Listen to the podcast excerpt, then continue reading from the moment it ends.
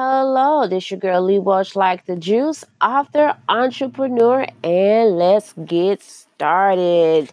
Today, we're going to dive right into some more key factors that came from my book, Who Says You Can't.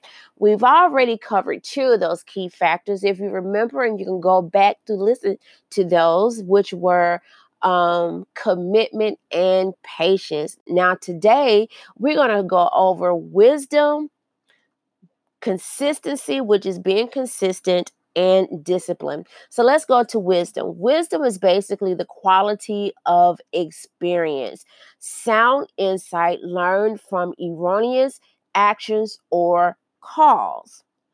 Now, I will kind of break this down and I would say that it is one who shares their experience or share their story because the advice that he or she did not take from others who had the insight to tell them what was right and wrong because they did not listen.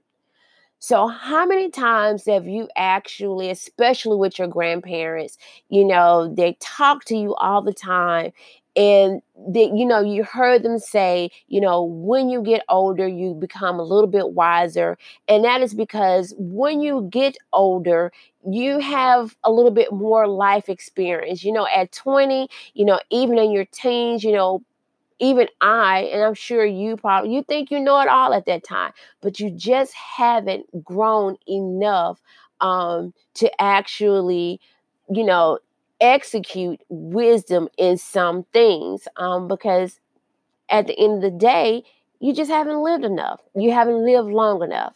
So that's basically what it is. So you just go out on your own and you do something and it don't turn out the way you planned it to turn out. It kind of bites you back in the butt and you be like, only if I had listened.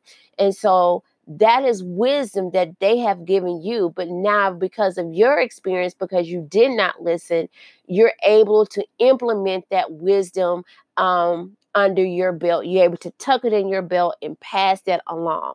So let's talk about being consistent. Okay. So, and it's kind of like consistency and being consistent is is kind of self-explanatory because you're you're acting or you're doing the same thing over and over again. It is really a learned behavior. So let's let's talk about what does a learned behavior look like or doing something over and over again. What does that look like? Well, let's go to someone that goes to work every day and they're there on time. Okay? Um let's look at someone who actually does the opposite of that. Someone who goes to work every day and they're late. And so they're consistent in their pattern. They're consistent that they're either going to be there on time every day or they're going to be consistent. They're going uh, you can depend on that person to be late every day. Um, let's talk. What's something else that um, people are or some examples that people are consistent in. Um, you may have someone that you know that is consistent when they get up every single morning. You know that before their feet hit the hit the floor, that they're going to pray. You know that some people when they get out before they get out the bed, um, you know, or when they get up for that morning, they are grouchy. They don't want to talk. They don't want to say hello. They don't want to do nothing before they get that coffee. Okay. And when they get that coffee, all is right with the world. So you know they're consistent in their pattern. But let's talk about discipline. Now, discipline is a practice of being trained or training people to obey to rules and to comply. Now, I, this kind of falls back into me. I, I see a marriage with being consistent with being disciplined because, you know, whether it's at work or whether it is at home, there has been ground rules that actually have been set for you to act in those parameters, to be in those marginal rules. And when you act outside those rules, you're you become really an outlier. Um, you know, or they you you get labeled for being not disciplined or what have you. Um, it's learned behavior, you, you know, and you actually have you set a standard or a code of conduct for yourself for you to operate in every single day. And you know everything everywhere have rules. And if you want to be a part of what's going on you have to comply to those rules. So that is a form of discipline. You are disciplining yourself whether it's you know uh, short term or long term. Prime example when you go to the movies they have a set of rules that you know you can't bring food in because they have a concession stand there. So you have to comply to their rules. If you don't comply to their rules, well, they're not going to let you in their theater. Um, let's think of something else where you have to comply. Um, even with a gym, you know, when you go to a gym, you have to comply to their rules. Um, if someone does not have a key card, uh, key fob, excuse me, you know, you can't let the other person in. Those are their rules. So they expect you to comply and be disciplined to those rules.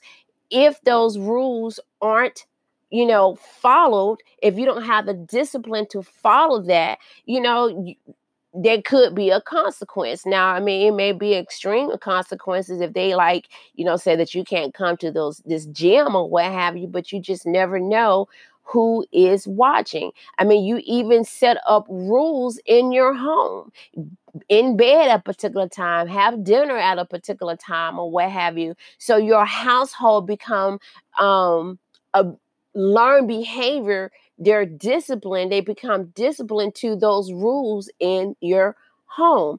So, you know, so those are some of the key factors that, you know, are actually in my book that I talk about even though the book is about my journey as an entrepreneur and how failure is a part of you know, becoming an entrepreneur. And failure is also a part of your everyday life um, and your personal life. But, you know, in my book, you know, I, I give you a different perspective of how to actually embrace failure. Um, some people would say, well, why would you want to embrace failure? Well, some, you know, really you should be able to learn from failure. And that's what I actually done. I learned from my failure, even I just got to the point where I still trust in my abilities to do something to carry something out, even if I fail. It does not mean that, you know, I'm a loser. It does not mean that, you know, all is